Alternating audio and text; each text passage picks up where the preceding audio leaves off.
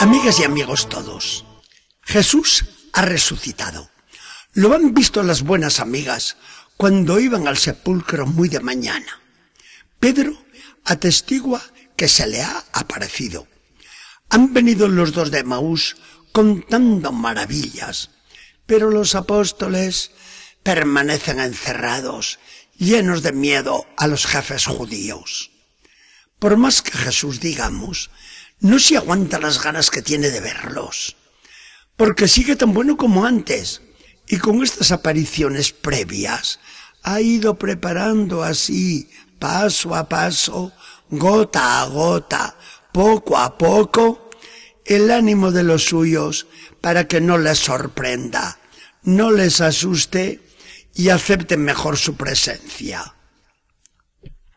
Es ya el atardecer. Jesús se deja ver en medio de ellos y los saluda con un jubiloso paz, paz a ustedes.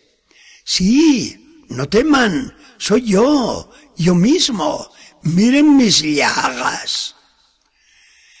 Repuestos de la primera sorpresa, los apóstoles respiran hondo, sonríen casi forzadamente, no creen de tanta alegría, hasta que se van reponiendo de su emoción.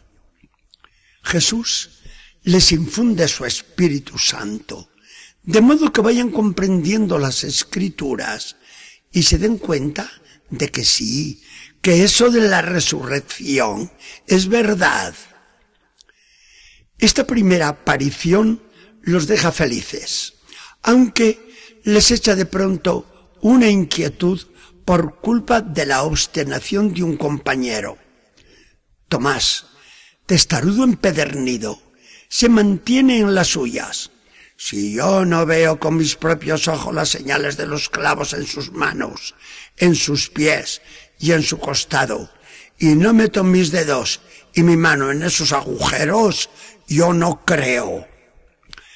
Así un día y otro día durante toda la semana.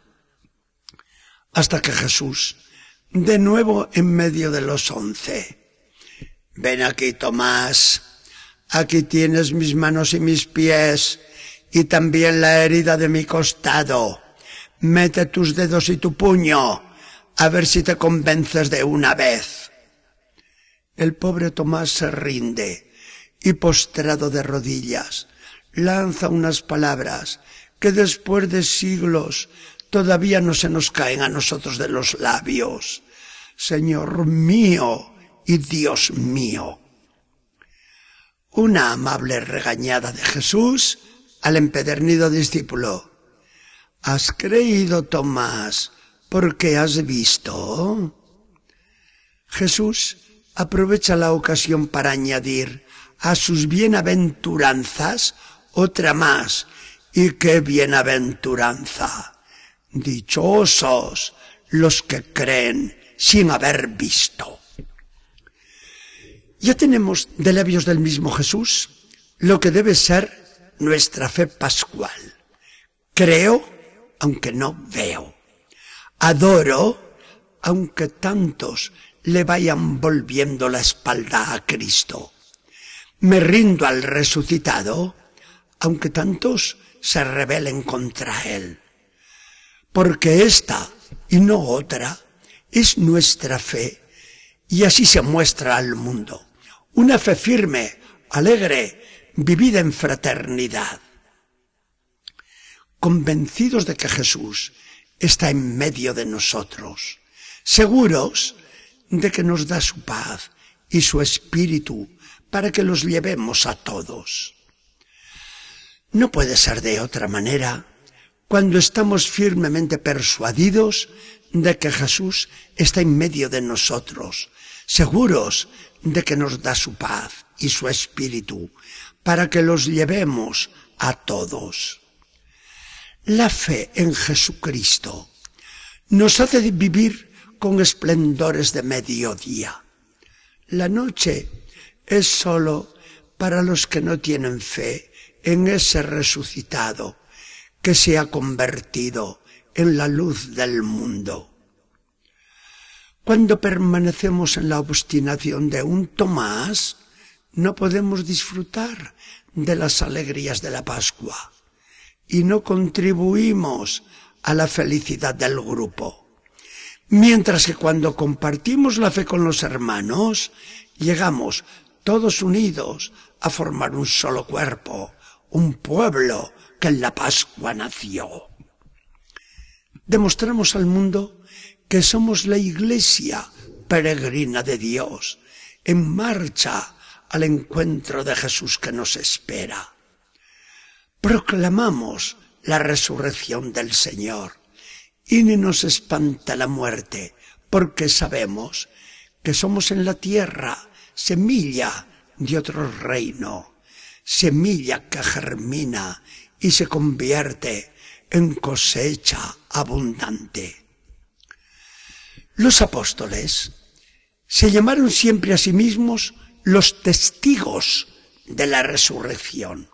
Con ello nos señalaban a nosotros nuestra propia misión, ser testimonio de la resurrección del Señor por la fuerza de nuestro amor. Ser testimonio de amor es un deber que nos impone la conmemoración semanal de la resurrección de Jesucristo, cuando llega el domingo, renovación constante en la iglesia de la fiesta de la Pascua. La vida del cristiano es una Pascua ininterrumpida. El cristiano va sembrando alegría silenciosamente, sin meter ruido. Su semblante risueño se convierte en el mejor misionero del Señor resucitado. El cristiano, cuando así vive la fe y el amor, proclama que Jesucristo está vivo y que en la iglesia se le encuentra a ese Jesucristo que llena de felicidad los corazones. Señor Jesucristo, tú no resucitaste para irte al cielo y desentenderte de nosotros. No, tú, resucitado, estás más cerca de nosotros que nunca. Que adivinemos tu presencia que seamos tus testigos, que creamos cada vez más fuerte, aunque la incredulidad crezca a nuestro alrededor. Los que duden, que tengan bastante con mirar nuestra cara. La felicidad que irradiamos es nuestro mejor sermón. Que el Señor nos bendiga y acompañe.